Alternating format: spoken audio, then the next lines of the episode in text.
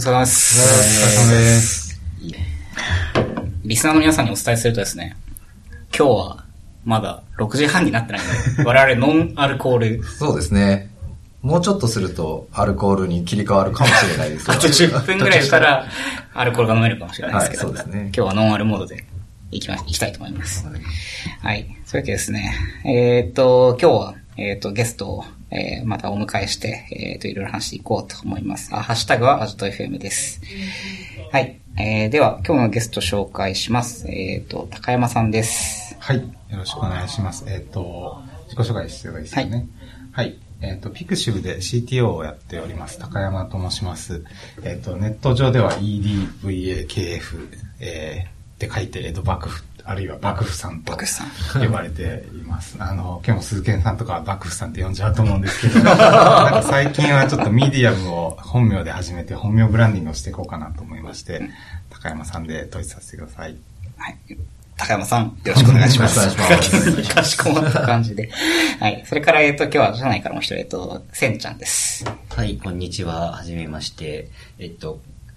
Voyage Groupの今、新卒4年目のエンジニアをやってます。泉なんで、センちゃんと呼ばれています。はい。よろしくお願いします。よろしくお願いします。チーム的にはかっちゃんとかと一緒ですね。そうですね。はい。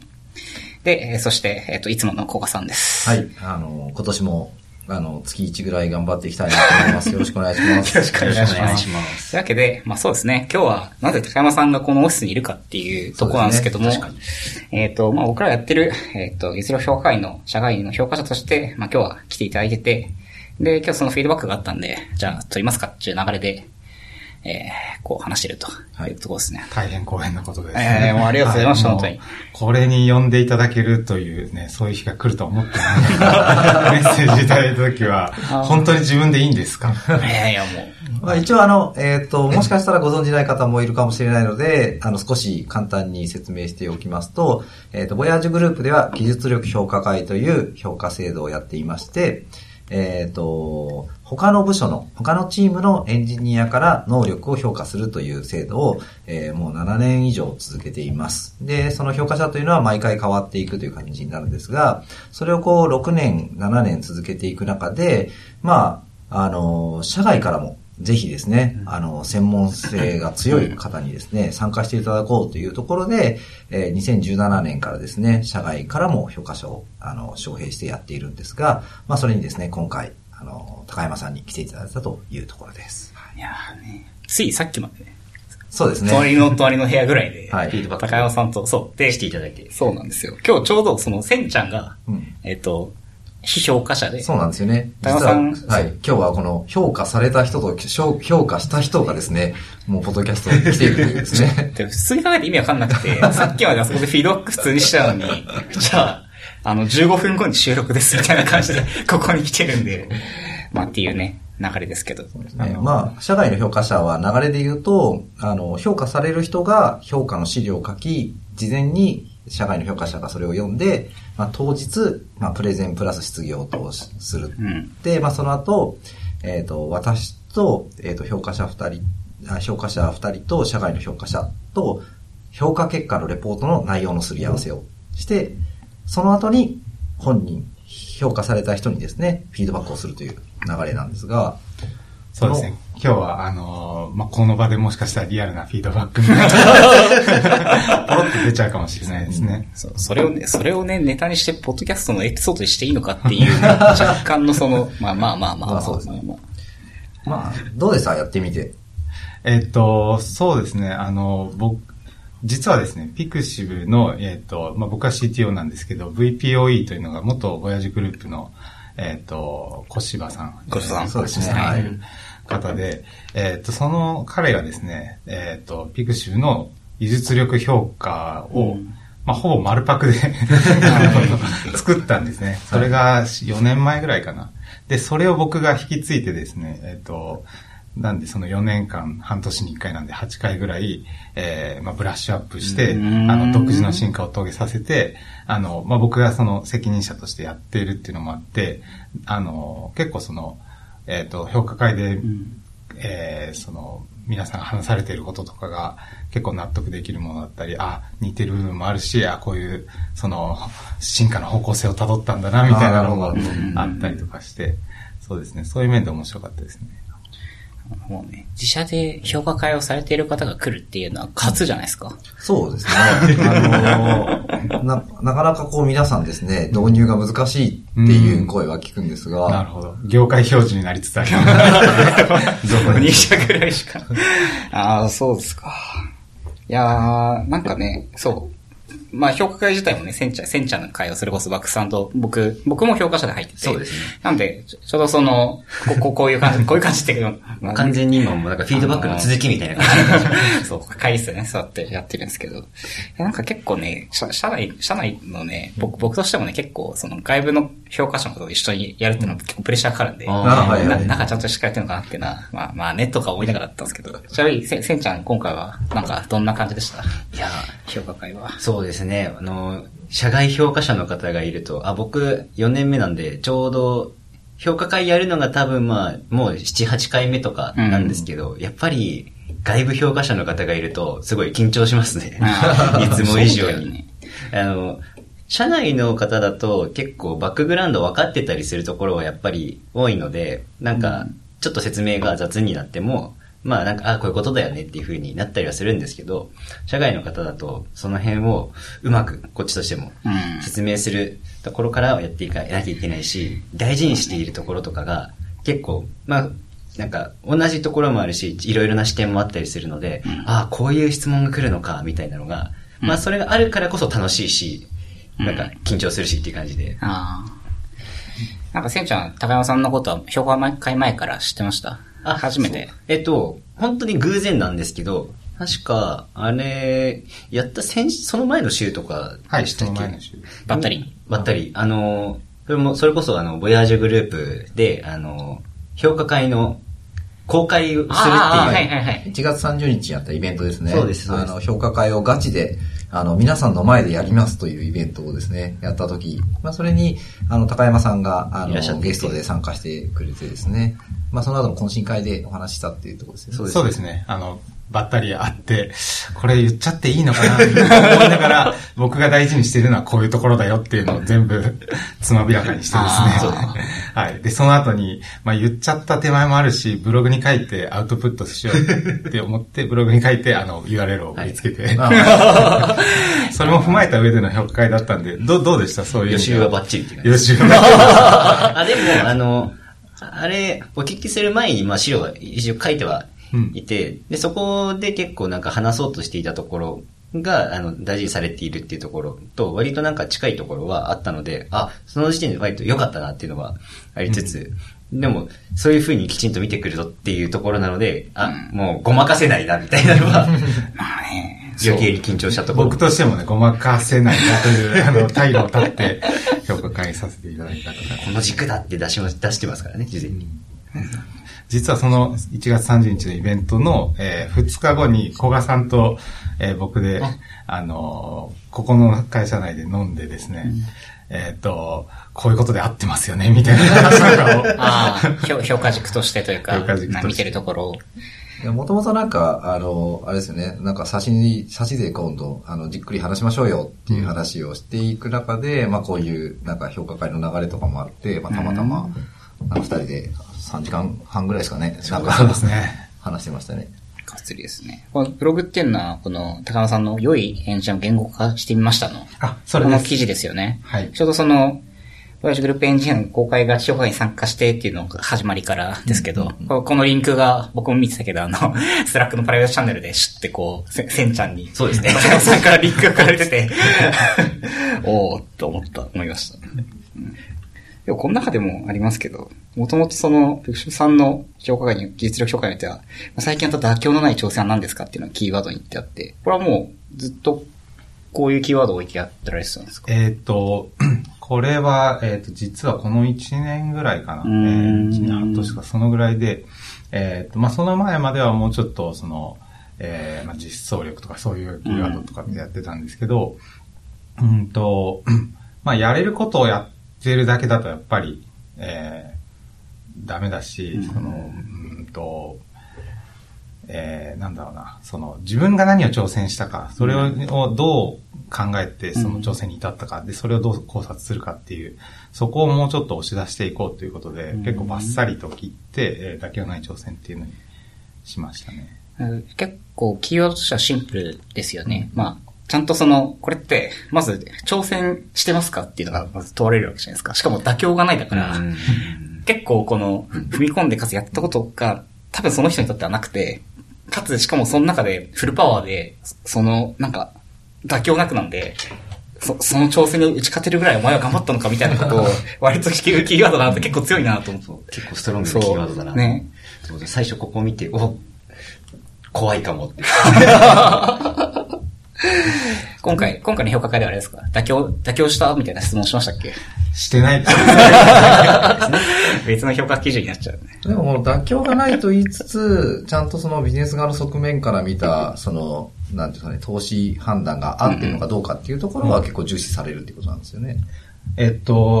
そうですね、その背景から考えたときにそれが、自分で、現状ベストだって言い切れるっていう、その、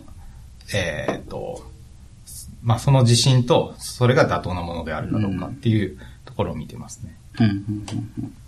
なんで、その、コード書いただけでもダメだと思いますし、まあ、設計が良かっただけでもダメですしっていう、そういう、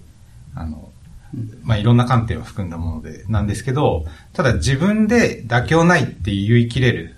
その、現状ベストを、その、妥協ない挑戦をしましたかっていうことによって後押しして、そうするのが大事なんだっていうのを、まあ伝えていくのがこの狙いだったりしますね。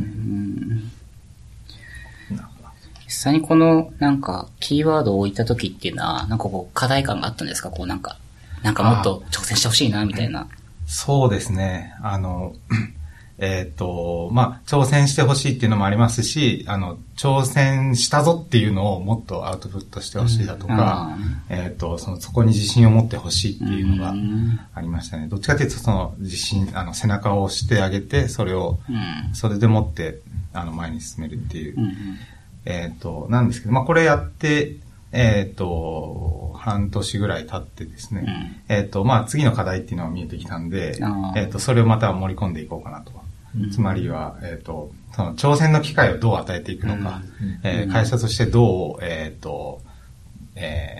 なんだろうな、その人に適切な挑戦の機会っていうのを作っていくかっていうのが、次の課題なんで、それをまた盛り込んでブラッシュアップするっていう、ブラッシュアップするっていうのはやっぱり大事ですね、評価基準とかにおいて。その挑戦っていうのは、その、自ら、こう、掲げていくものなのか、それとも OKR のように、こう、上段のなんか挑戦みたいな大きな挑戦があり、それからこうブレイクダウンされて持ってくるものなのかでいうと、どういう感じになるんですか？結構バラバラなんですけど、まあ、最初この妥協ない挑戦っていうキーワードを掲げた時には、あまりそういうの考えてなくて、まあ仕事してるんだったら何かしら挑戦してるでしょっていう思ってやったんですけど、まあ、その挑戦の機会っていうのがもっと、今は大事なんだなっていうのが分かってきたんで。いや、そうですよね。なんか僕、この期間、評価会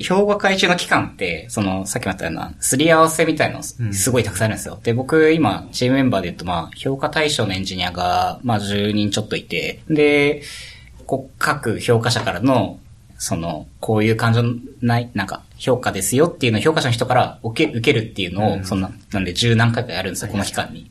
で、まあ、今日とかもそれが何件かあって、で、フィードバックもらうときにはすごいありがたいんですけど、なんかもっとこういうチャレンジが見たかったな、みたいなコメントもらうときがあって、それって結構、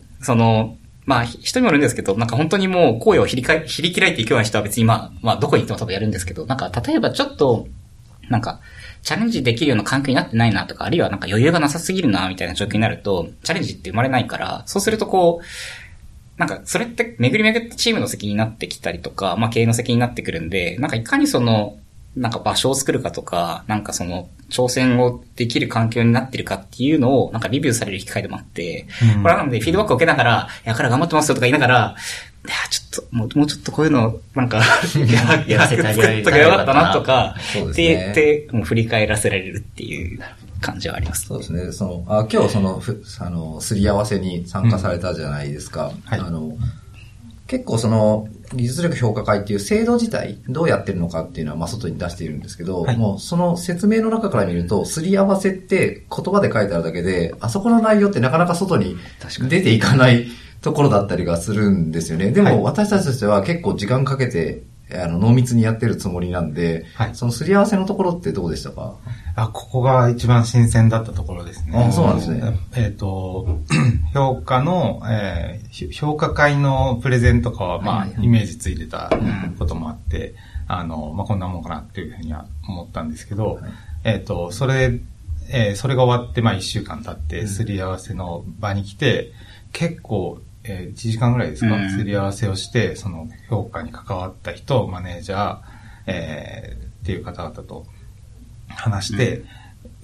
こう思ってるんだけど、今回どうでしたとか、こういうのを、聞いたんですけど、そのマネージャーとしてはどう思ってるんですかみたいな、そういうのが、やっぱりそこに対話があるからこそ納得感が生まれるのかなというふうに思いますね。確かに評価、なんか通知書みたいなのを届いて、評価結果です。あなたは C ランクですみたいなのがシュッてきて、以上とかではないっていうのは確かに。そうですね。これも最初は、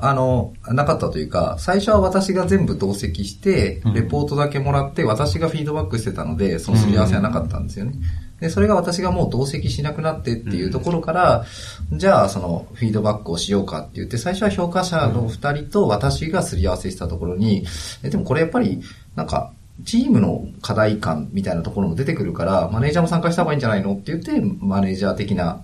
まあ、うちで言うと、非評価者に対する、それをサポートするサポーターとか評価委員っていうのがいるんですが、そのメンバーも入れて、まあ、4人でやろう。社外評価者がいたら5人でやろうっていうふうに、だんだん変わっていったんですよね。うんうん。そこにやっぱりコストをかけるっていうのは、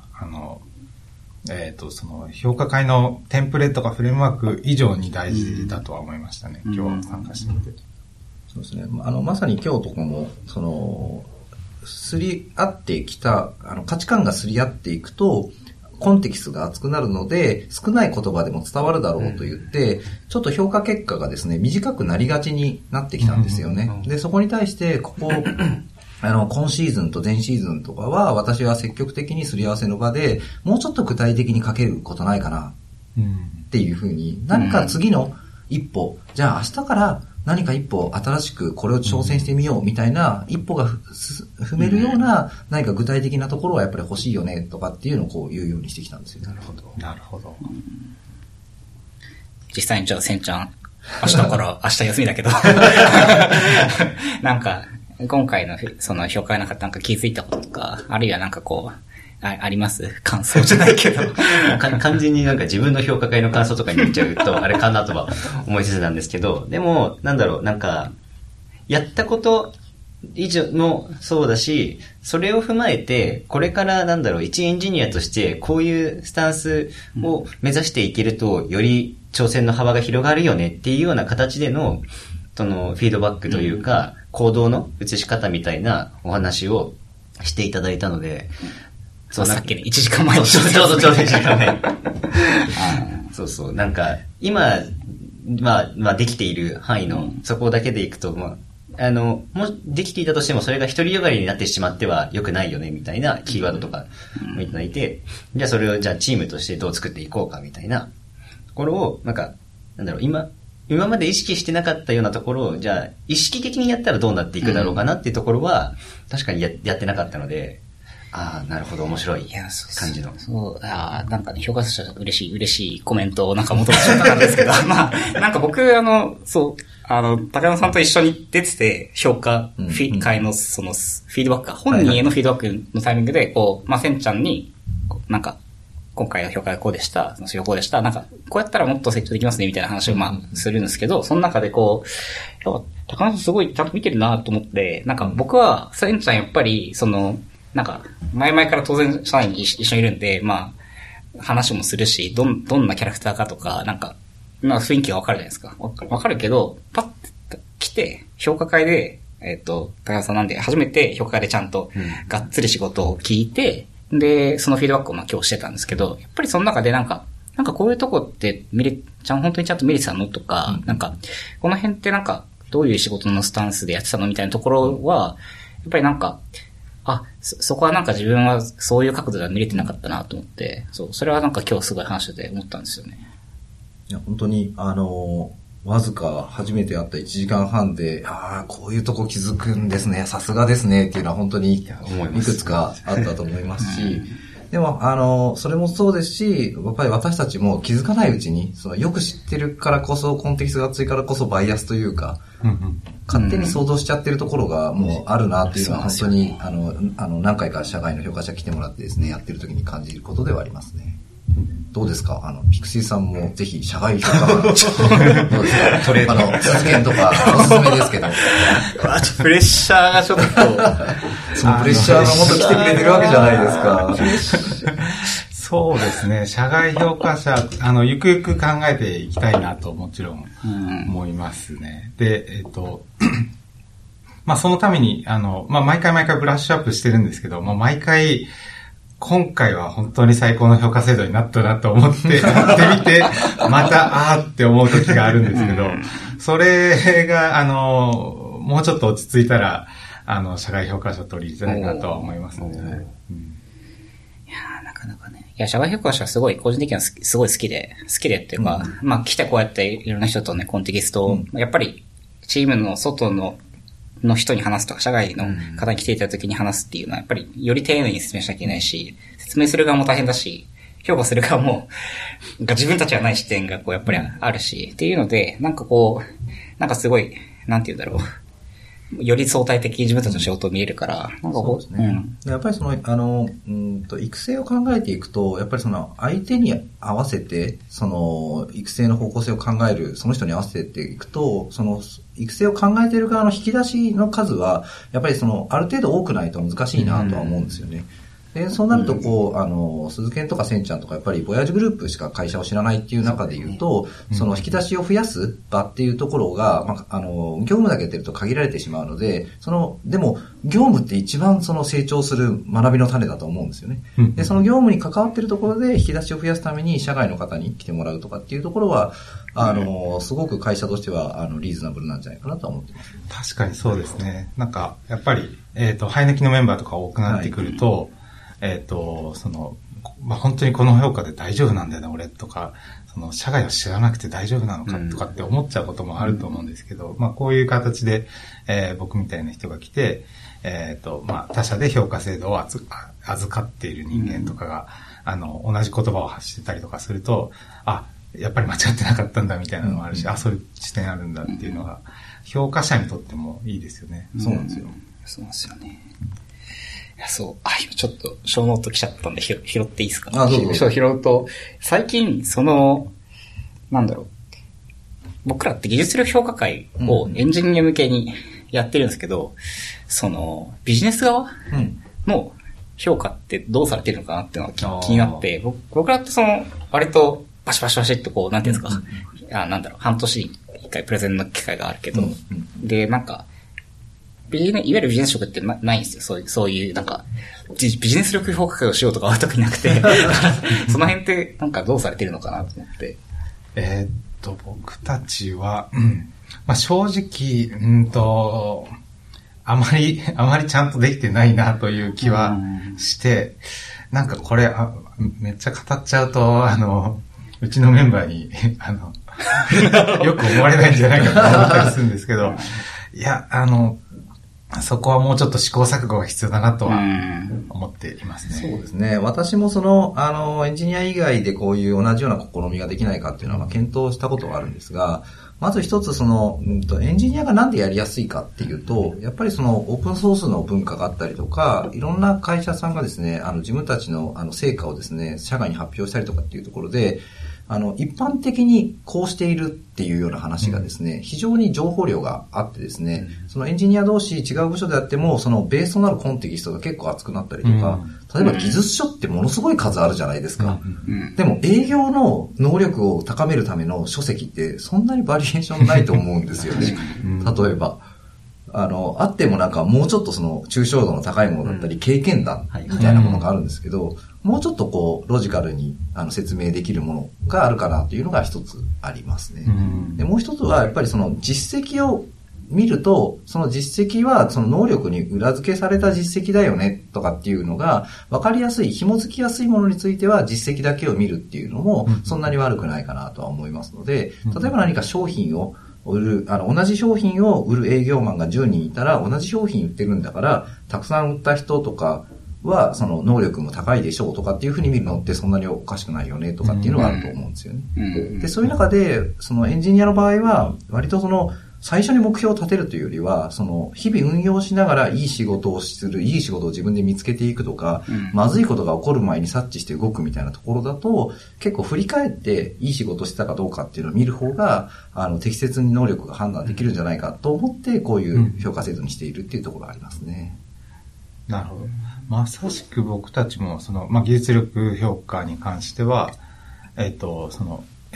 結果ではなくてプロセスを見るよっていうふうに言ってたりとかしますね。で、それ以外の、技術力評価と職務評価と業績評価って僕らあるんですけど、その、他の2つについては、結果を見るような感じにはなってますね。プロセスを見ることの難しさとか、プロセスがちゃんと残るかどうか、ソフトウェアって絶対残るじゃないですか。そうですね。きっとコミットするし。で、リリースして、めっちゃ負荷が高騰してるとかも全部残ってるし、デプロイの履歴も残ってるから、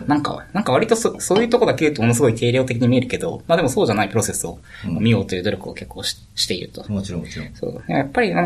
数字だけで見てしまうとどうしても売りやすいものだけ売ってる人の評価が上がっていくとか、ありがちな話だと思ってて、その辺はプログラマーなのか、プログラマーじゃないのかに関係なくできたらなと思うけど、じゃあどうすんのっていうのと、めちゃくちゃ、多分これはまた難しいなと思ってて、ずっと思ったんですよ。それを思ったのが、ちょっと高田さん買ってくださった小ノートの、西尾さんが、スクラップボックスに書かれてプログラマーと非プログラマーというあなた二分法っていう記事があって、これ自体は、単純に分割して、これはプログラマーならできる、プログラマーならできない。とかっていう境界をバチンと引くんじゃなくて、それはどんどんこれからファージーになっていくって話で、例えば運用わかんないですけど、社内の何かの運用をしている人がスプレッドシートマクロで自動化して自分のタスクを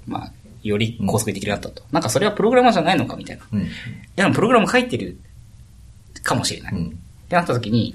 プログラマーじゃないみたいな、のがすごい曖昧になるよねっていうのがこの話なんですけど、じゃあその人は技術力評価会を受けるのかって多分受けないじゃないですか。そうだね。そう。みたいな、課題は解いてるんだけど、これはまた評価軸がまた違うし、タスク持ってるミッションも違うから、すごく難しいなってこれを見てて、評価観点で思ったんですよね。そうですね。でも、評価会のスキームというか、やってきたことを正しく説明できる力であったり、それに対して自分はどういう考えを持っているかっていう説明するのって、いわゆる論文の発表みたいなのと同じなので、別にどんな分野でもできるよねと言われればできるんですよね。確かにそうですね。その観点は面白いなと思います。もう全員に対してプロセスで評価するっていう、そういうのはむしろやりたいなと今思いましたね。聞いて。おかしいんですよね。僕、広告のプロダクトのオペレーション改善とかのメンバーと一緒になんて言うんだろう、相談しながら物を作るっていう機会結構あるんですけど、僕らみたいな作ってる人がよくわかってない、こういうデータが本当はここにあって、これを使いますといい感じでできるんでしょみたいなことを、割と運用してる人たちが言ってきたりして、エスパーですかみたいな。そう、感じの時あって、そういう勘みたいなものとか、あるんですよ。知見みたいなものが。で、実データはやっぱり触ってるから、これはこうやったらもっと上になると思います、みたいなのを、バーって言ってきて、ほんとすいません、そうっすね、みたいなのをよくやってて、いや、それもスキルだなと思ってて。そう。でもその辺って、でも結果作ったのは、ソフトウェアエンジニアで、ソフトウェアエンジニアが作ったからソフトウェアエンジニアの成果だよねっていうと、多分違って、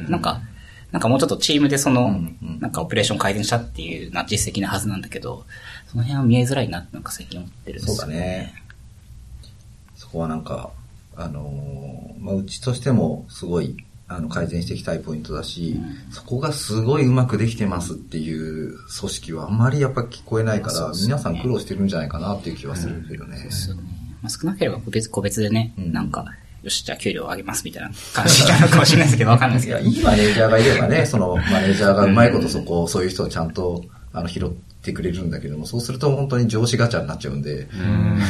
上司ガチャね、そうですよね。ピクシブの場合は、まあ、技術力評価と業績評価が、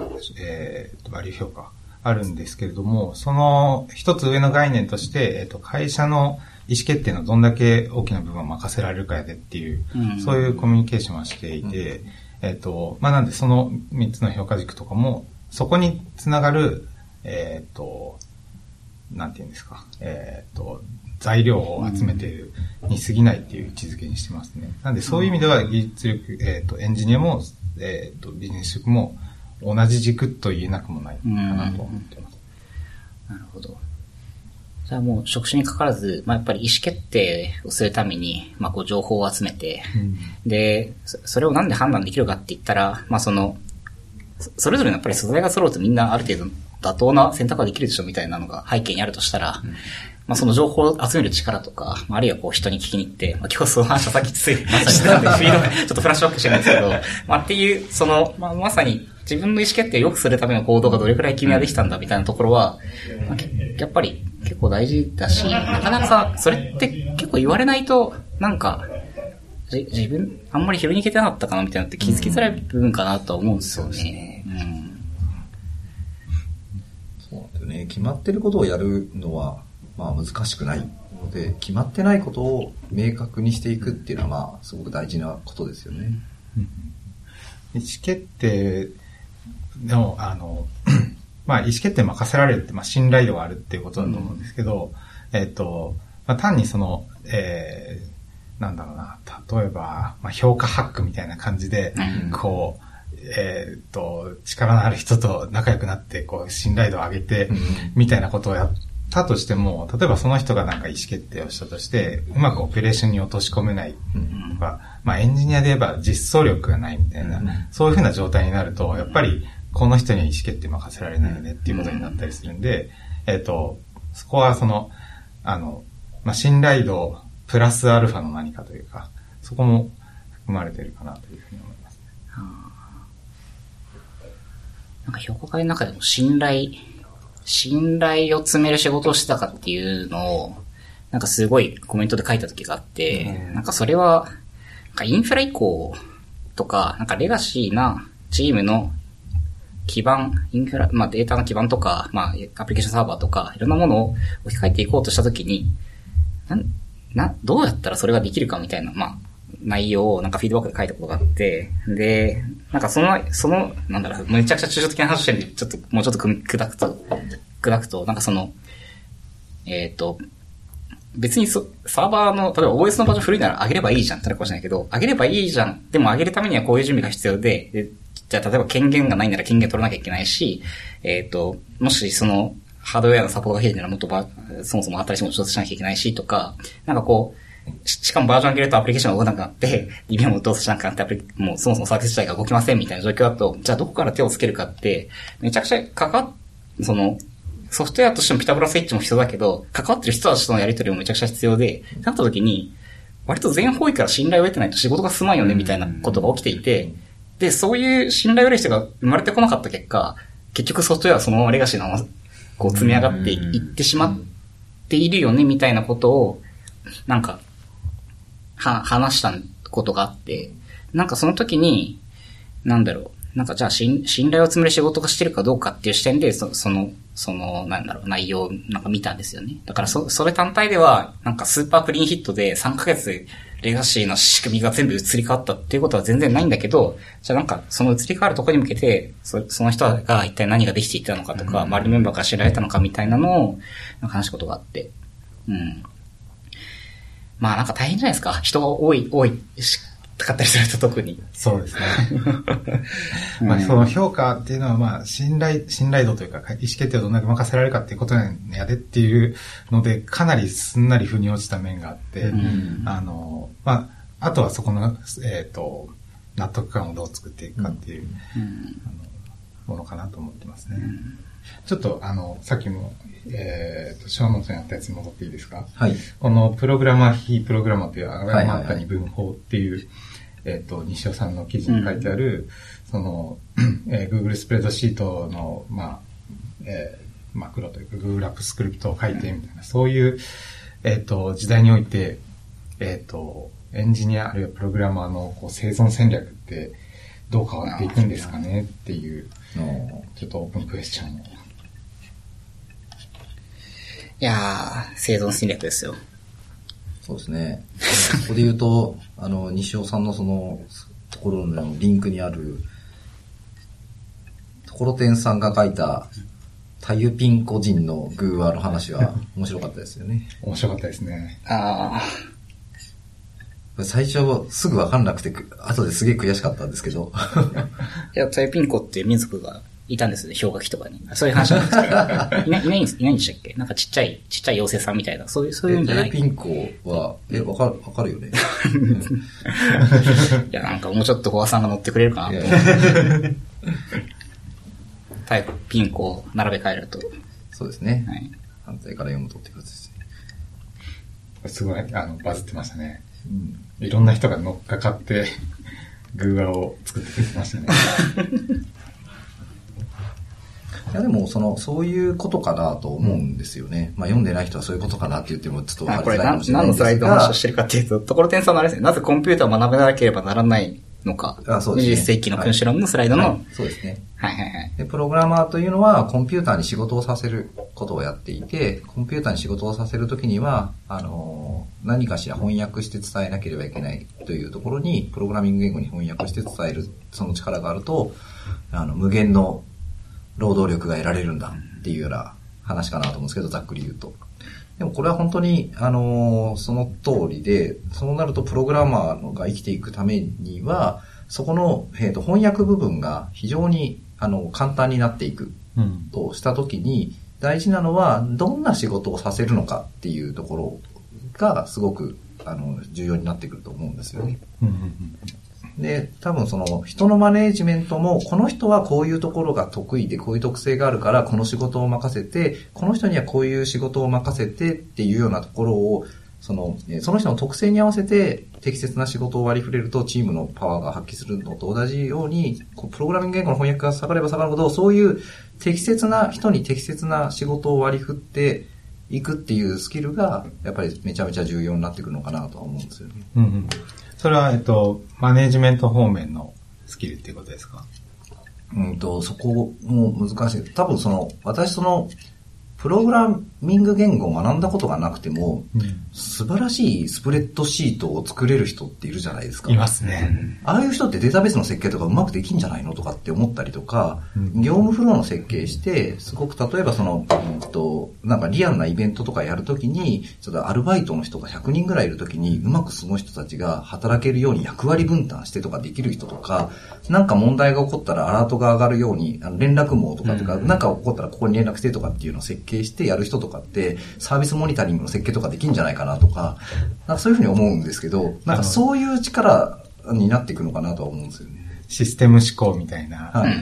システム、ね作れる人とか、例えば、はい、結局はい、システムズシンキングの話になっていくのかなと思います。はい、でプログラマーはすごくコンピューターに仕事をさせるためにシステムズシンキングを割と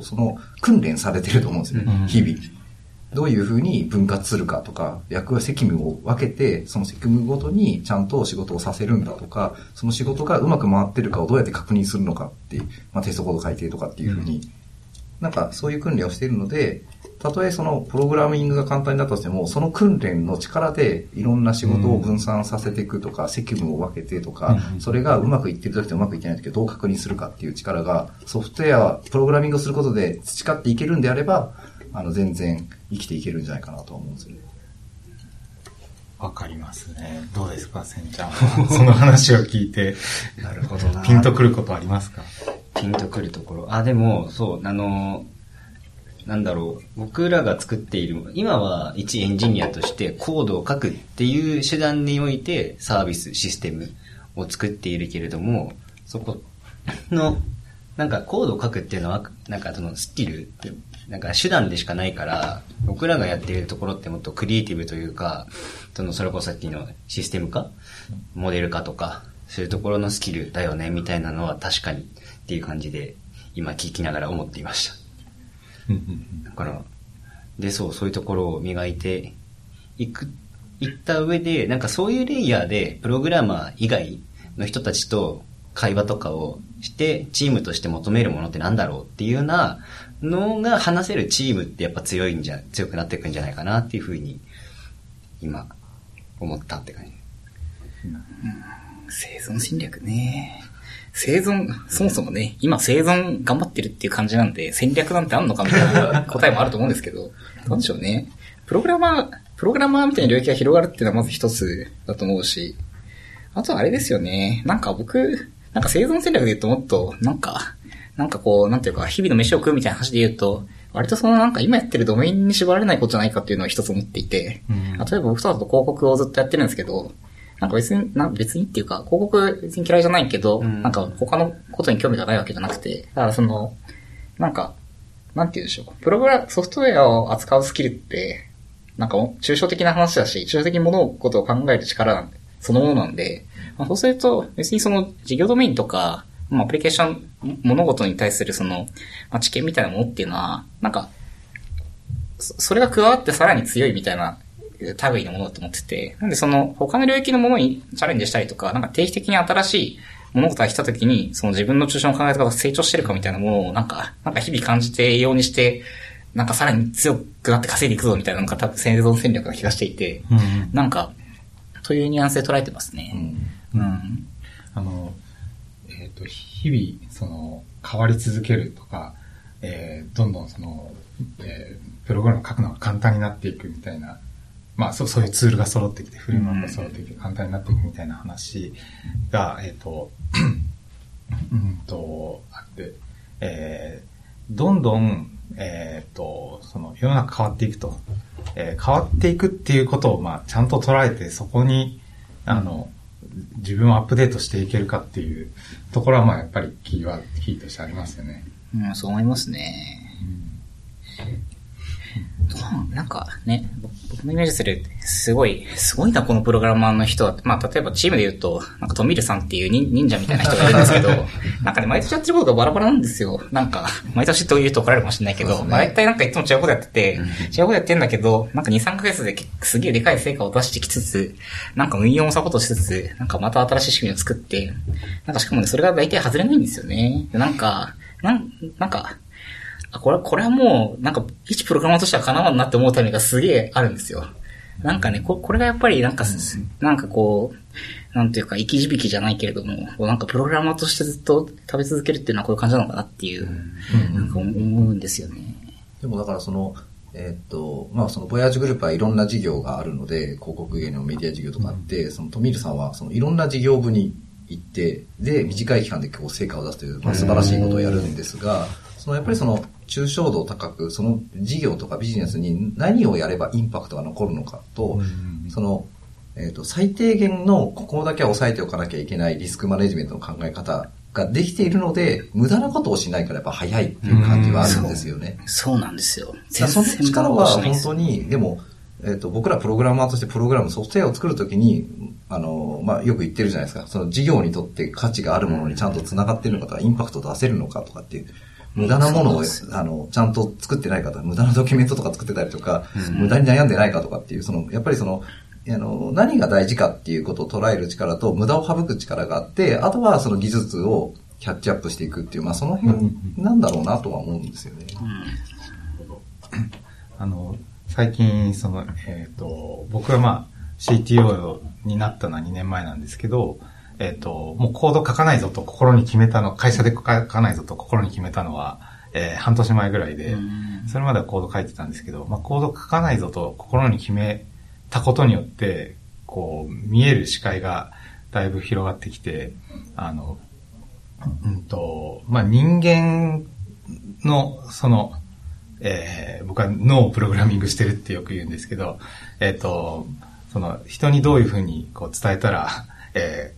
組織の課題が解決されているか、経営課題が解決されているかっていうのをやるのって、まあ、プログラミングとほとんど一緒だなというふうに思っていて、まあ、そういう意味では僕はその、会社ではコード書いてないですけど、なんでしょうね、エンジニアリングをしているつもりではありますね。そう、なんか、仕事、まあ、会社ではコードを書かないっていうのを決めるタイミングっていうのはすごい悩まれました、こう。どうだろうな。悩んだと思いますね。悩んでました。まあ、CTO になる前からずっともう忙しくて、なんだろう、なんですかね、そのメールに返信したりとか、他社の人とやり取りしたりとか、プロダクトマネジメント的なこともしたりとかって、そういうこともやってきたんで、なんかコード書く時間どんどん減ってるなとかっていうのがあって、まあ、で、書けるときにはガーッと書いて、で、なんか、仕組み整えて、フェードアウトするみたいなことも何回もやったんですけど、まあ、それで、その、なんだろう、忙しくなってきたっていうのを、でもって、その、まあもうコード書かなくていいやというふうに思ってたんですけど、その忙しくなってきた部分も、その後でちょっと考えを改めて、自分は忙しくしてちゃダメなんだっていうふうに思ったタイミングがあって、で、それで、さっき言ったように、その人の脳をプログラミングすると、みたいなところとか考えたりとか、そういう長期的な視野が、開けてきて、それで逆に、その、怪我の巧妙というか、忙しくなったからプログラム書かないことになったんですけど、今はむしろエンジニアリングにめちゃくちゃ戻れてるなというふうに思っていて、そういう意味では良かったなと思います。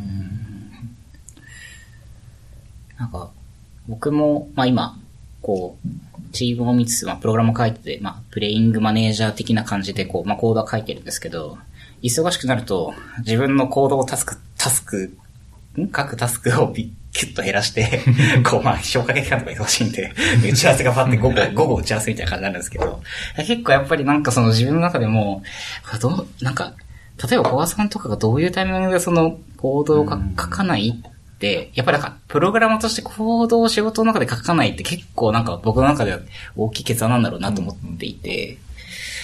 るんですよね。そう。タイミングありました？コードを書かないぞっていう。そうですね。いや、なんか、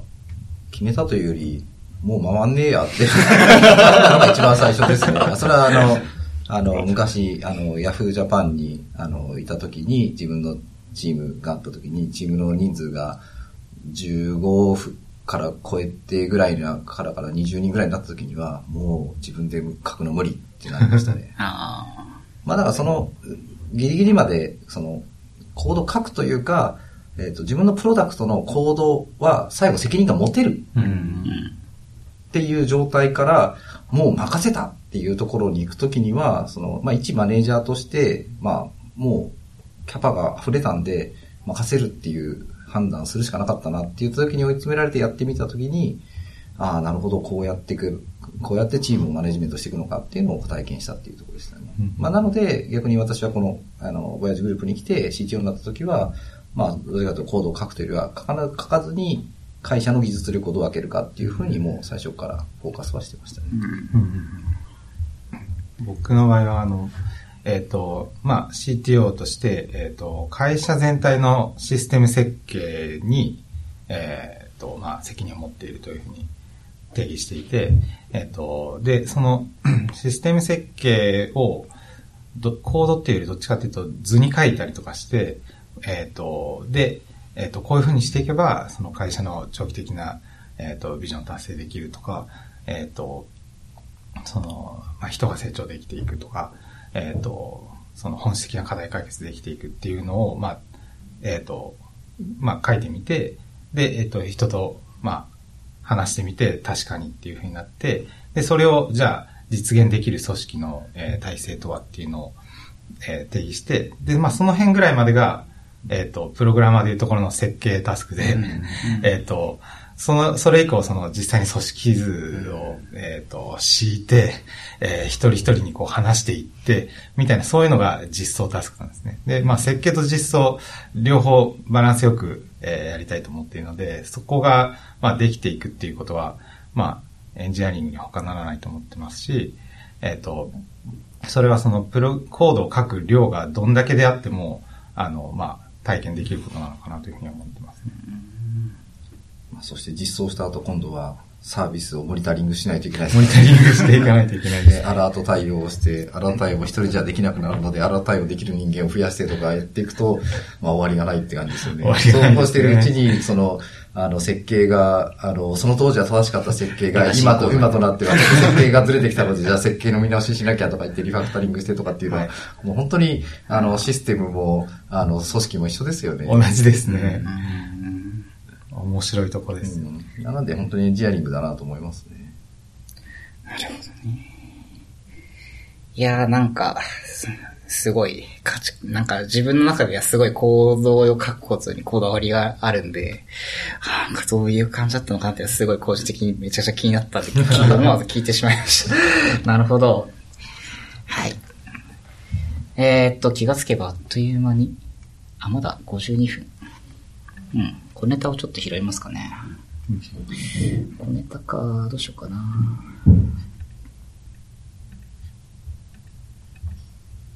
そうっすね。V さんのブログでですね、商売の脆弱性っていう話があって、ちょっと盛り上がってたんですけど、アジュさんがソフトウェアのパッケージ販売はそれで成り立つなら完全に商売の脆弱性だと思うということを言っていて、どういう意味だと思って。そうですね。僕らは日々ソフトウェアによって稼いでるんだけど、しかもパッケージ販売ができるっていうのは、ソフトウェアのパッケージ販売ができるっていうのは同じソフトウェアを、そのまま売って、で、すごくアレンジをするわけでもなく、ただそれを使ってもらえることがお金になるという、話をしていて、るんですよ。で、そしたらパッケージ販売って、在庫がいらないし、かつ、サブスクリプションモデルだと、この場合だと、B さんのブログの場合だと、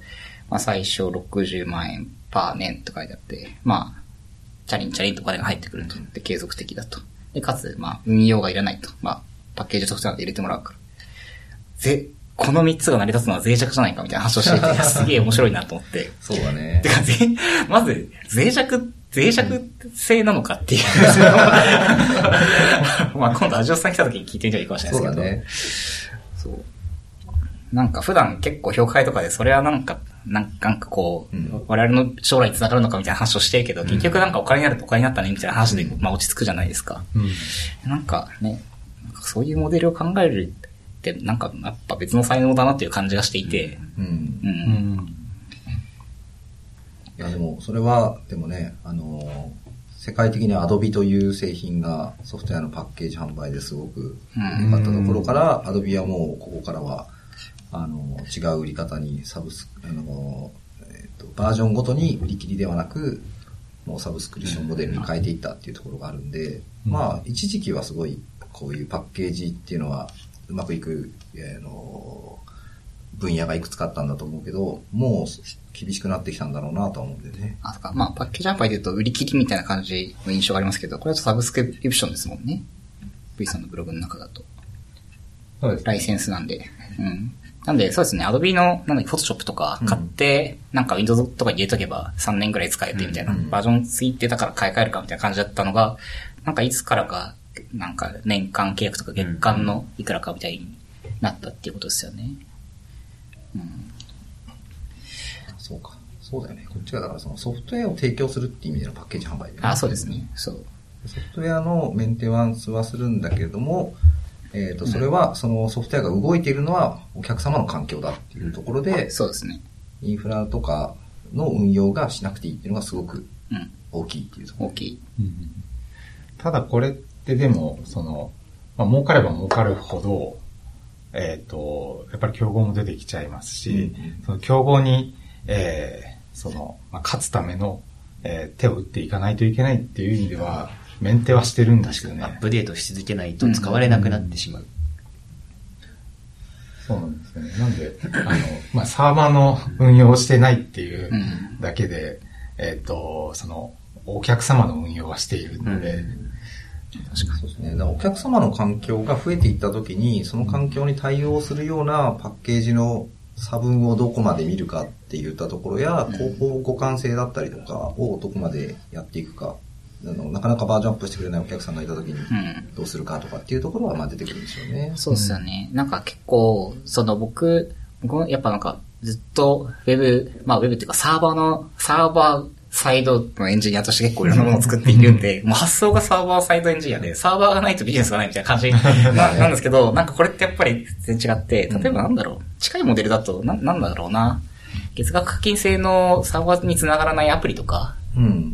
まあ今だとそもそもないか、まあ Firebase ちょっと使うとかあるかもしれないけど、なんか、みたいなのって割と近くて、なんかそのアプリのバージョンが固定で、でまあたまにアップデートすれば勝手に上がっていくけど、まあそれのその、まあ B2B、だとなんかこういう感じのモデルなのかなと思って。なんかそうすると、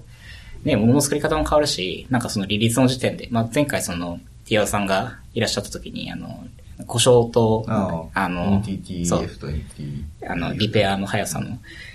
話をしましたけど、まあなんかリリースモデルとかも全然変わってくるだろうなとかあって、でもなんかやっぱり感覚として、もう最初にその、商売のことを考えるときに、いかにその、やっぱり広告だと、まあレベニューシェアモデルだったり、まあ、マージンを取ってみたいなモデルだったりするんで、なんかそういう発想になりがちで、使う量が増えれば増えるほど、なんかこう、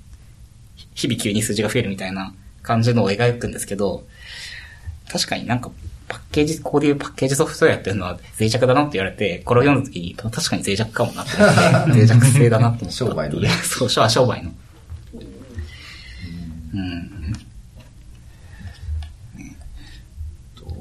まあでもさっき言ったようにそのべらぼうに一社だけを設けるっていうことってなかなか無理だと思うんですよね。